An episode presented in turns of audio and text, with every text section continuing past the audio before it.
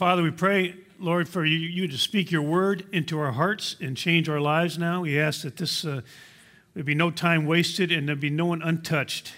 Lord, because we've been here today, we pray in Jesus' name. Amen. Well, we've been doing this series on new beginnings out of the book of Genesis, which is a book of new beginnings. This morning, I want to talk about the purpose of new beginnings. What is God up to as He orchestrates new beginnings around the world and new beginnings in our lives? I want to illustrate it this way. Go ahead and put that slide up there of the map of the United States. I want you to just consider that you wanted to build a road, let's say, from Arlington, Texas to New York. Your goal was to build a road beginning here and ending there in New York. If that was your goal, you would not purchase land in New Mexico for the right of way for your highway, would you? Because you're not going that direction at all. Well, your destination actually influences your decision at the very start. The things that you do at the beginning make sense because of your goal at the end. If someone asks you, you know, why are you buying land in Tennessee? You would say, well, I'm buying land there because I need the right of way to build this road from Arlington to New York. So your end goal destination influences your decision making from the very beginning. Well, the Bible makes it quite clear that history is God's highway to an appointed future. John Piper rightly said, God Himself is the chief engineer and the head foreman on this job. History, he goes on to say, history is not a random path cut through the countryside by people without a compass. It's a highway that leads from creation to consummation, engineered by God who directs everything from his sovereign standpoint in the future. The point is basically this history is going somewhere. And God appointed the goal before the foundation of the world. He had a goal in mind before He created anything. He had a goal and His overarching providence over all the events is in place to serve that goal. So, where is history headed? Where is God guiding history? Well, Numbers 14, verse 21 tells us, and this is God Himself speaking. Numbers 14, verse 21, He says, Indeed, as I live, God says, all the earth will be filled with the glory of the Lord. So that's where God is taking history. That is His end goal. And God is committed to arranging and disposing of all the events of history and all the events of our lives to get to that goal. Now, according to Isaiah 46, verse 9 and 10, God says this says, I am God and there is no other. I am God and there's none like me, declaring the end from the beginning and from ancient times things not yet done, saying, My counsel shall stand, and I will accomplish all my purpose. So at the beginning of history, God saw the end of history. He saw it, and He aimed to perform His purposes. He knew what had to be done in order to achieve it. That's why He decreed, My counsel will stand, I will accomplish all my purpose. So, in a very real sense, I want you to see it this way God runs history from the perspective of the future. So he stands, in a sense, already at the destination, to use our illustration, guiding the road crew. He's already standing in New York, making sure that road gets there as opposed to going to Chicago or Detroit or Los Angeles.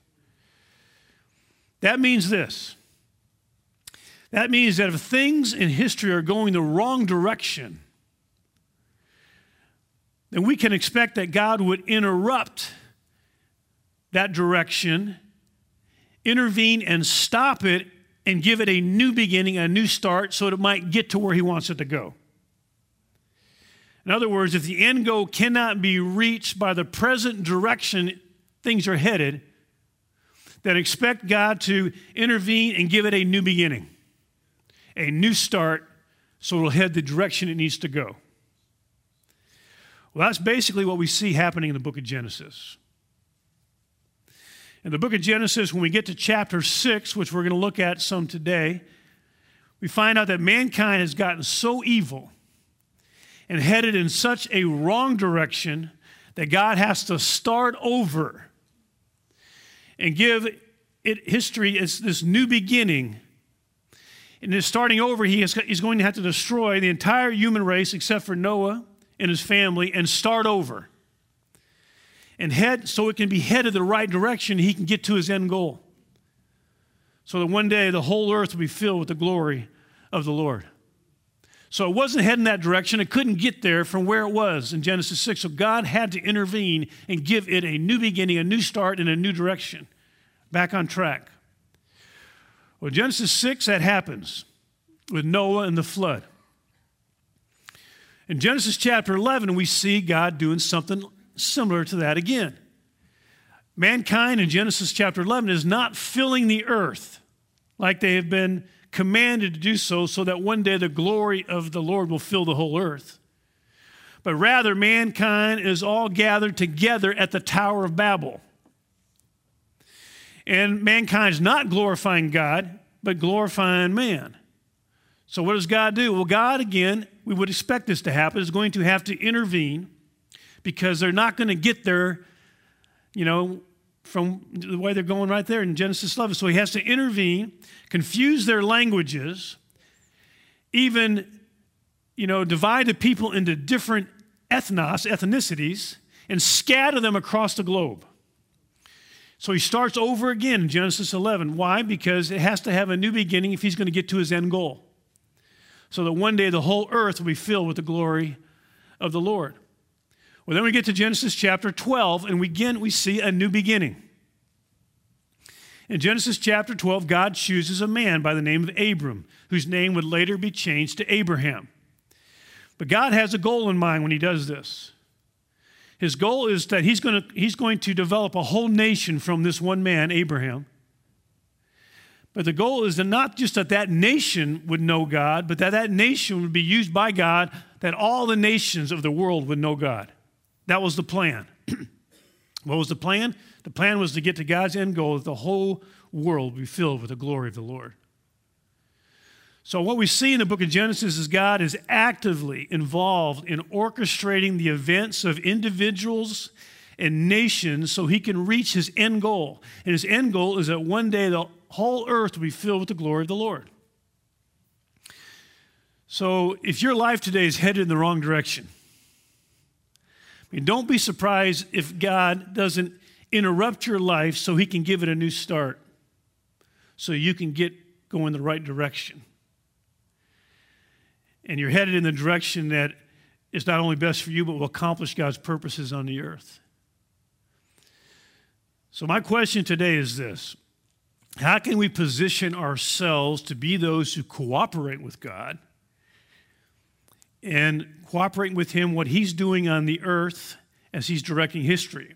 Or put it this way how can we be those that God would look to use to accomplish His purposes on the earth? I mean, God chose Noah, but why did He choose Noah? And God chose Abraham, but why did He choose Abraham? I mean, why did God choose Noah to use? And why did God choose Abraham to use it? How can I be one that God will choose to use to accomplish his purposes on the earth? How can we position ourselves to be those that God will be inclined to use? Well, that's what I want us to look at this week and next week. This week, I want us to look at Noah, and next week, we'll look at Abraham. But let's talk this week about the time of Noah, which, by the way, is one of the most terrifying and tragic stories of God's wrath in the Bible. A lot of times people think of Noah and the ark as a children's story. This is no children's story. It is simple enough for children to understand, but this is, this is a very terrifying, tragic story. And I want to just uh, summarize it for you in three simple steps, three stages, so to speak. First of all, the wickedness of man became so great, it says that man's heart was filled with evil continually. Secondly, God's patience came to a point where he, just, it comes to an end. There's a time where God's patience runs out. It came to an end, and he decides he has to destroy all these unrepentant sinners.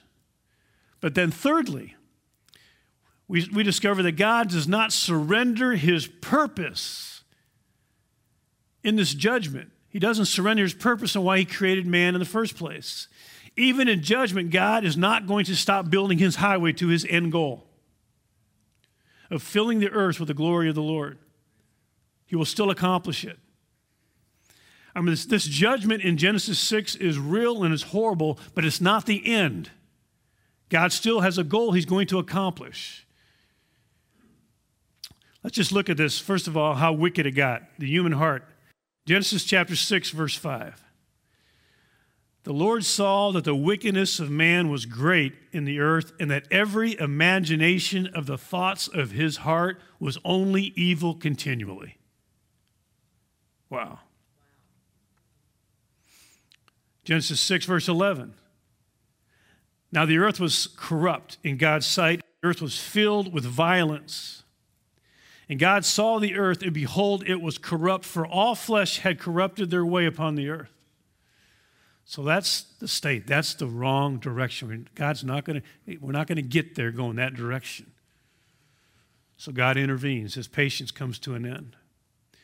Genesis 6, verse 7 The Lord said, I will blot out man, whom I have created from the face of the ground, man and beast and creeping things and birds of the air, for I am sorry that I have made them.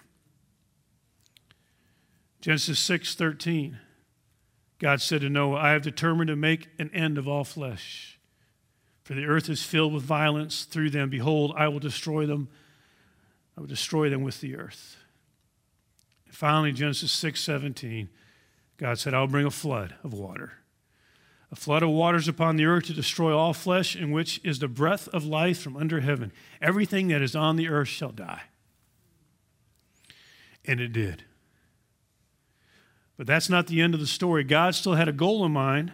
He did not surrender his plan, his purpose. He was still going to accomplish it. He created man in his image with this aim that he would one day fill the earth with the glory of the Lord, reflected in man's faith and righteousness. That's his goal. So, what does he do? He preserves one man and his family and gives them a new beginning. And now they're headed the right direction a new beginning with God's end goal in mind. But again, my question this morning is why did he choose Noah? Why did he choose Noah? Well, the reason Noah was spared was it's said in Genesis 6, verse 8. It said, But Noah found grace in the eyes of the Lord. Noah found grace in the eyes of the Lord. Now, Noah was not without sin but he found grace with God. Now, what does that tell us about Noah? I mean, how do you find grace in the eyes of the Lord? How do you do that? How do you incline yourself to the grace of God? Well, James chapter 4, verse 6 says this. It says, God is opposed to the proud, but gives grace to the humble. God is opposed to the proud, but he gives grace to the humble. What I want to propose to you today that is if, uh, if, if you want to be part of what God is doing on the earth as he drives history toward his end goal,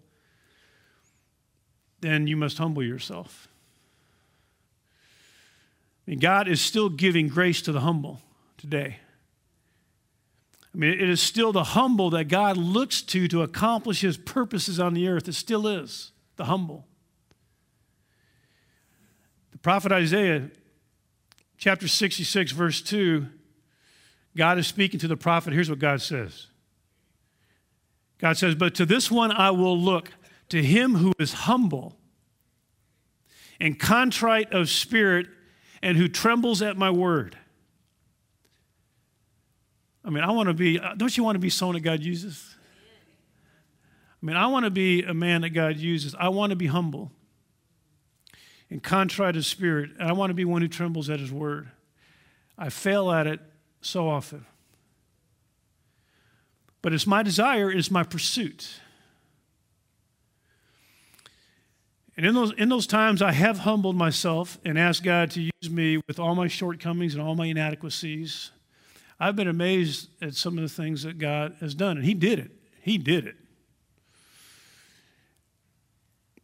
Those times I think about, those times I brought my five pitiful loaves and two pitiful fish, and God somehow multiplied it and did things that only God could do.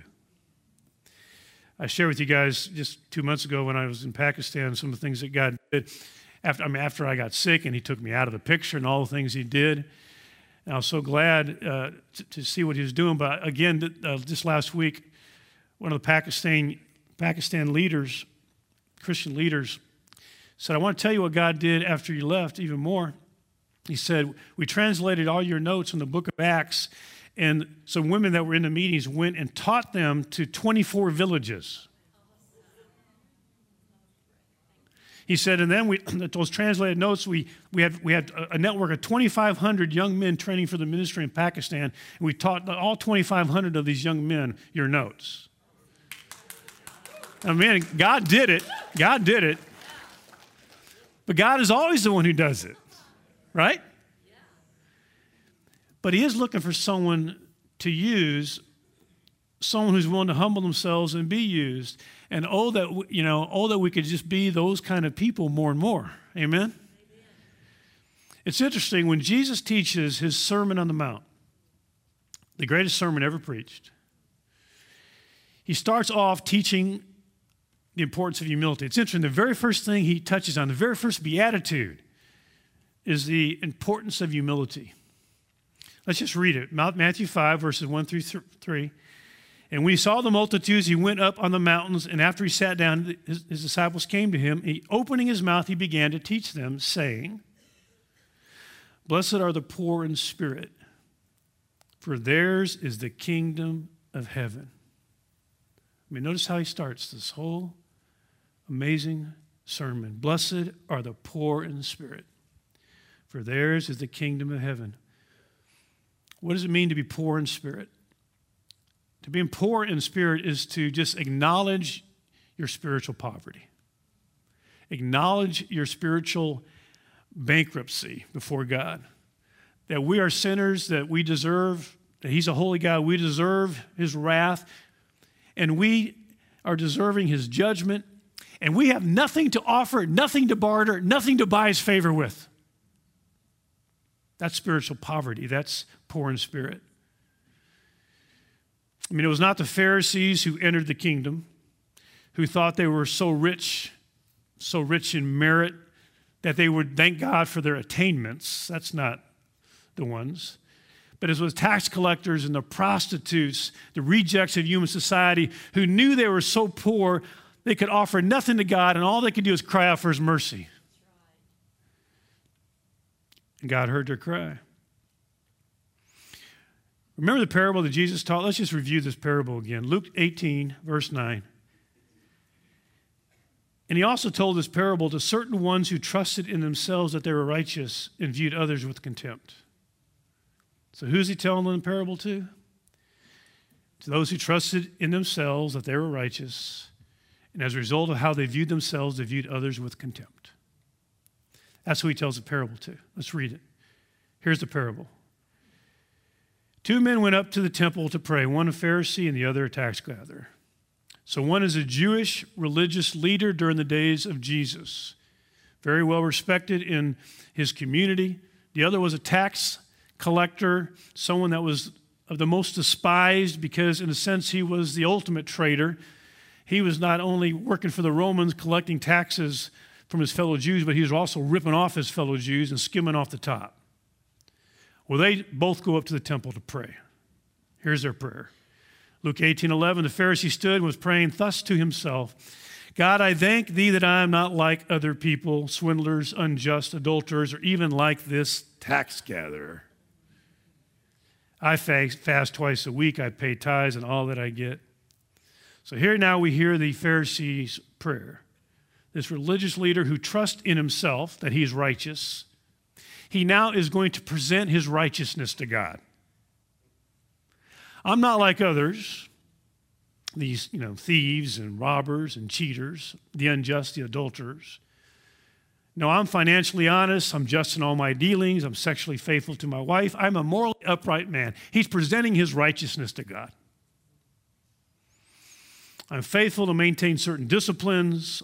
I make certain sacrifices. I fast twice a week. I give tithes and all I get. So, what is he doing? He is presenting his righteousness to God.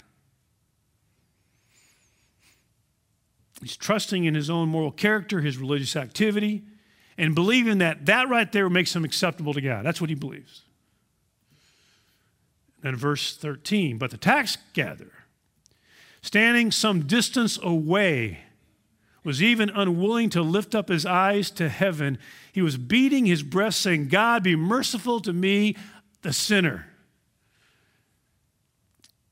And Jesus says this in verse 14 I tell you, this man went to his house justified rather than the other, the Pharisee. For everyone who exalts himself will be humbled but he who humbles himself shall be exalted. So, what did the tax collector do? The tax collector knew he trusted, he had no righteousness to present to God, did he? He did not trust in what he, his life at all. He, went, he came before God and, and, and he realized that he deserved God's wrath, he deserved God's judgment.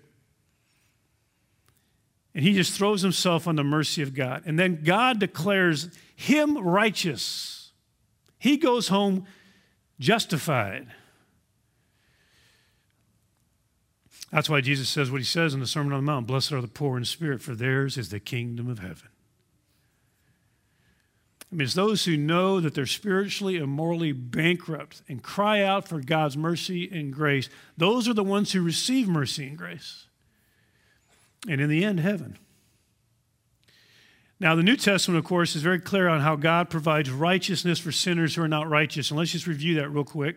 2 Corinthians 5.21, He made him, Christ, God the Father made God the Son. He made him, Christ, who knew no sin, to be sin on our behalf while he hung on the cross. He's taken all of our sins upon himself.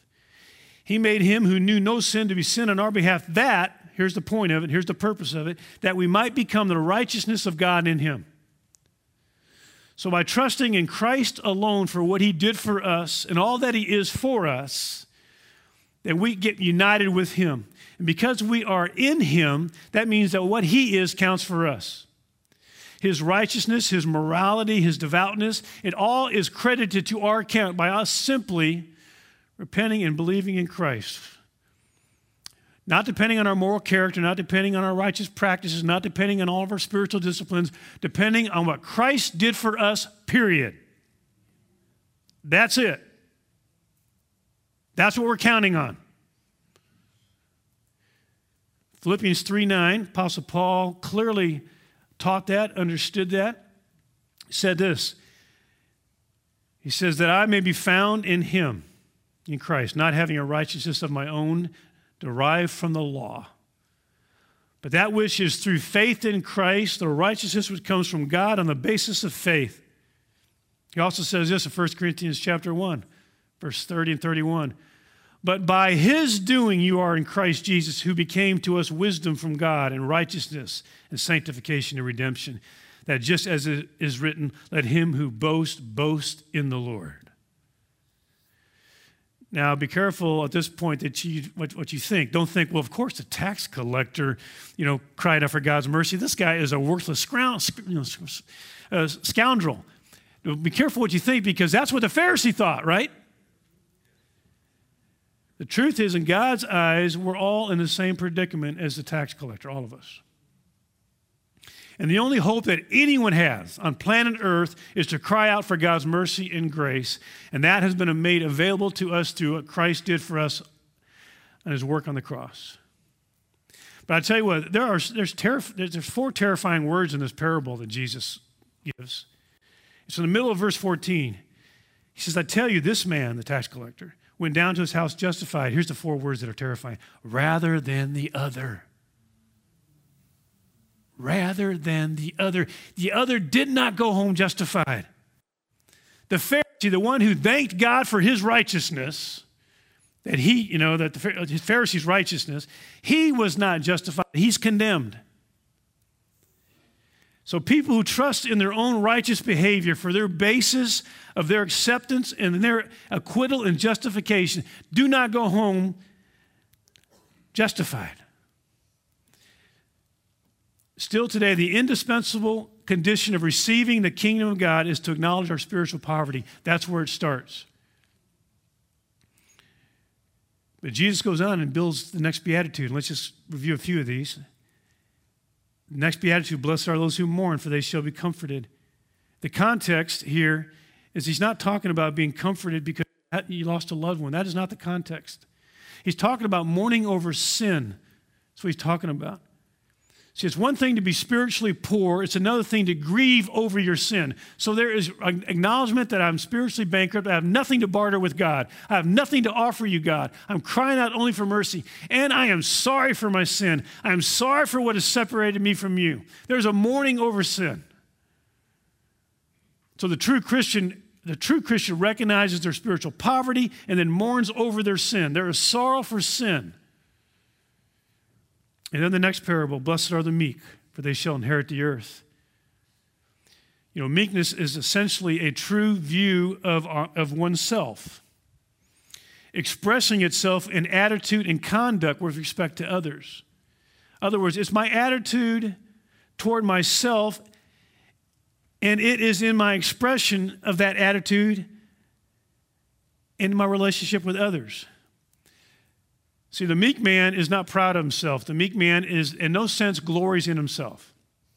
Because the meek man knows he has nothing in himself that's worth glorying in, in himself. The meek man does not demand anything for himself. he does not make demands for his position, his privilege, his possessions, his status, because he knows he doesn't deserve any of it if he has a right appraisal of himself. In fact, a meek man no longer worries about what other, think, other people think about him because he knows he's even worse than they think.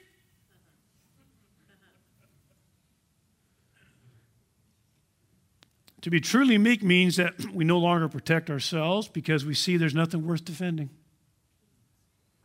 So we're not on the defensive. Oh, that's gone. We don't pity ourselves. We're not sorry for ourselves if we're meek. Because why? Because you're finished with yourself altogether. You come to see that you don't have any rights, you gave all those up. What it means to be meek is means we leave everything ourselves, our rights, our cause, our whole future in the hands of God. Say, Here, Lord, give it all to you, even unjust suffering. So, a man who's truly meek is the one who's actually, you, to truly be meek, is you're amazed that God and people even think as well as they do about you.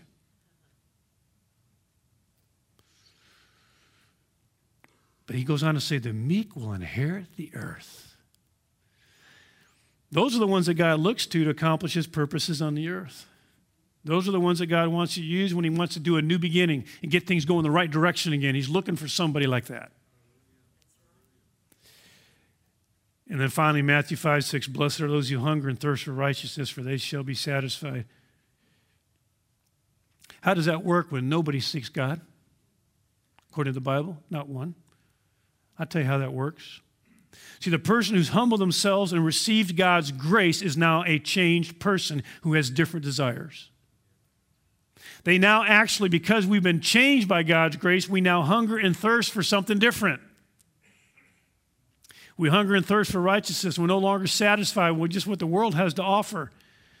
We've not, we now have a, a new desire. We want His righteousness. We want Him. We want Him and everything about Him. And so, because we have been changed, we now want to walk with God. There's now a different desire, a different thing we seek after. Now, I went through all that to make this point. Something like that had to happen to Noah. What do I mean by that? It's real important that Genesis 6 8 comes before Genesis 6 9. In Genesis 6 8, it says, Noah found grace with God. Genesis 6 9 says, Noah was a righteous man, blameless in his time. Noah walked with God. Genesis 6 9 does not come before Genesis 6 8. Noah did not find grace with God because he was a righteous man, blameless in his time.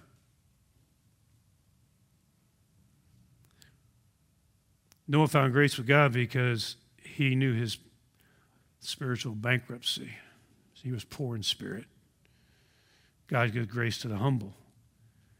And then he became a changed man who then began to walk with God. I want you to know there's a progression here. That progression in the Beatitudes is really important because that progression we'll see, we can see that same progression in the Old Testament. There is a progression in Noah's life. It all started with humility and finding grace with God. After humbling himself and finding grace from God, he becomes a different man with different desires and he begins to walk with God. He got a new beginning. He's headed in the right direction to accomplish God's purposes on the earth. He doesn't do it without error, but he's now, at least he's headed the right direction. But my point is this those who are willing to humble themselves, those are the ones that God is looking on the earth to use. Let me ask you this Are you at a place in your life where you think, you know, I just, I sure need a new beginning of some sort? I need a new beginning. Or you're at a place where you say, God, I just want to be used for your purpose. I want to be, when you're searching the earth on who to use, I want your eyes to stop on me and say, I can use him, I can use her. Well, if you want that kind of new beginning and you want to be on that journey, then humble yourself in the sight of the Lord. Isaiah 66, 2 again, but to this one I will look, to him who is humble and contrite of spirit, who trembles at my word. I want to offer you some uh, practical advice on how to humble yourself.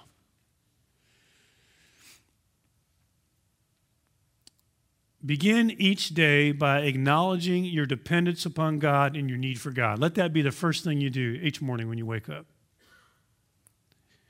Acknowledge your dependence on God and your need for God.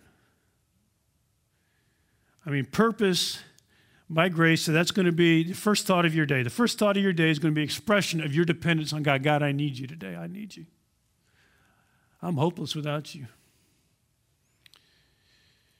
And allow that way of thinking to control your thoughts. Speak to yourself these thoughts. By the way, do you know that most of your unhappiness in life is due to the fact that you are listening to yourself instead of speaking to yourself?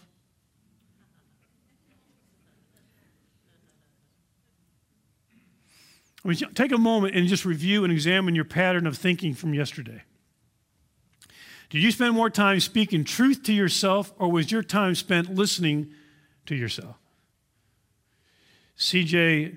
Mahaney says this. He says, Most of us spend more time listening to lies than we do speaking the truth to ourselves.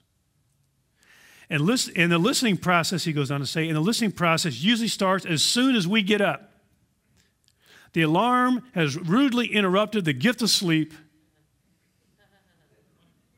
and the listening begins. As we stumble through our morning routine, we're not directing the thoughts of our mind, we're simply at their mercy. And we entertain complaints about what happened yesterday or worries about what's going to happen today. And then we look in the bathroom mirror and assess the damage. And then we brood over how we feel. We're not in charge of our thinking, we're just there. Instead of doing that, declare war on pride and anxiety and depression by speaking the truth to yourself first thing in the morning. Set the right tone by mentally affirming your dependence on God, your confidence in Him, draw near to Him, focus on worship and thanksgiving. The, just greet the Lord in the morning with gratitude and not grumbling.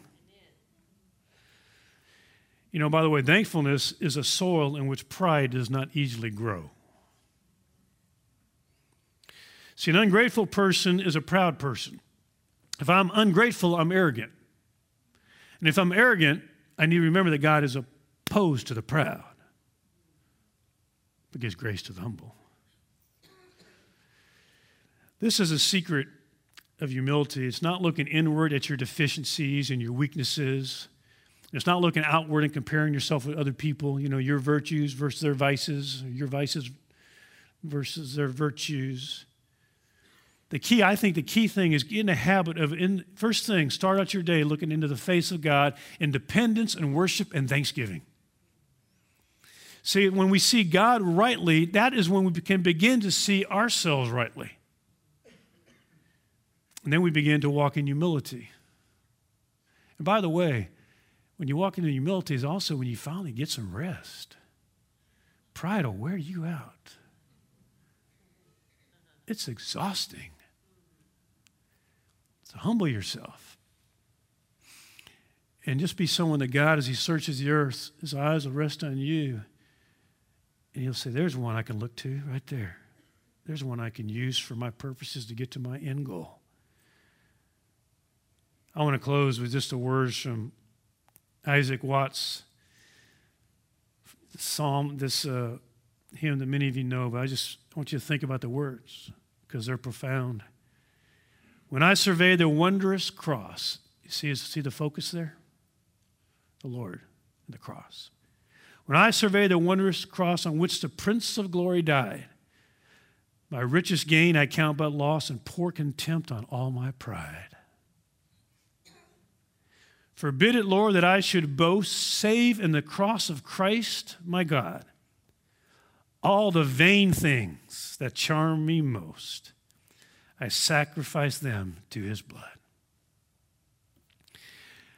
I want to invite uh, Debbie to come on up. There's a song that many of you might know. It's old Maranatha song called Humble Thyself in the Sight of the Lord. The man who wrote that song was part of Grace Community Church for many years, and he moved to Colorado, leads a ministry up there now.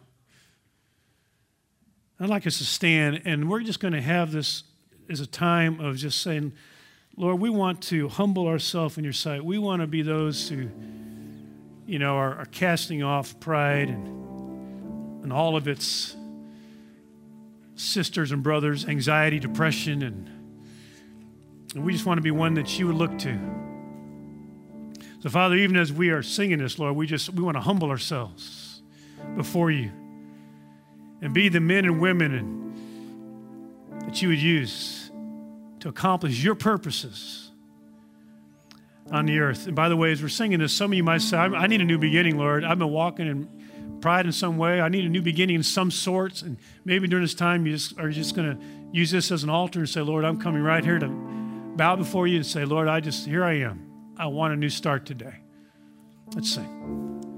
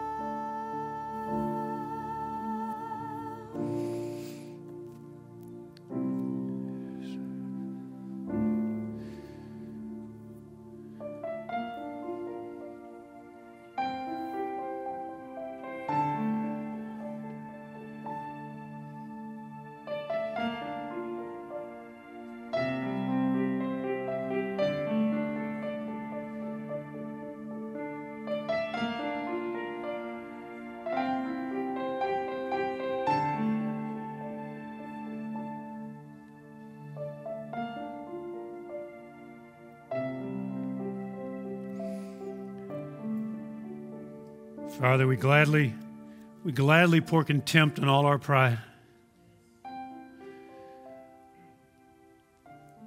we want to be those who are totally dependent upon you, poor in spirit.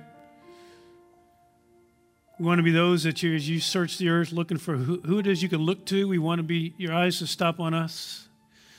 So we gladly humble ourselves, Lord. We trust, Lord, whatever Whatever we have, we know comes from you. Any good, we know you did it. And Lord, we commit in advance to give you all the glory for anything you do through us.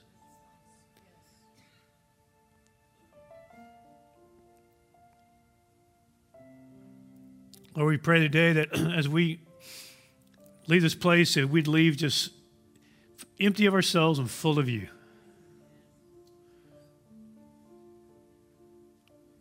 And that those we rub shoulders with this week be impacted by that full of you part.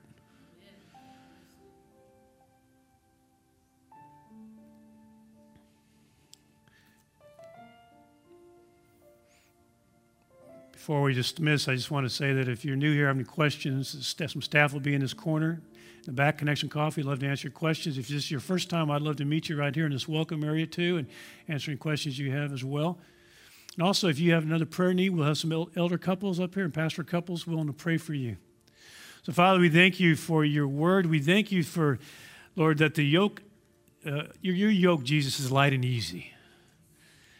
And thank you for that, Lord, that uh, you are humble of heart. We want to be like you. So, Lord, just guide us to that end this week. And Lord, we pray you accelerate your accomplishing your purposes on the earth that one day the earth will be filled with the glory of the Lord. Speed it up to that end. We pray in Jesus' name. Amen. Amen. Amen. God bless you. You're dismissed. Have a great day, great week.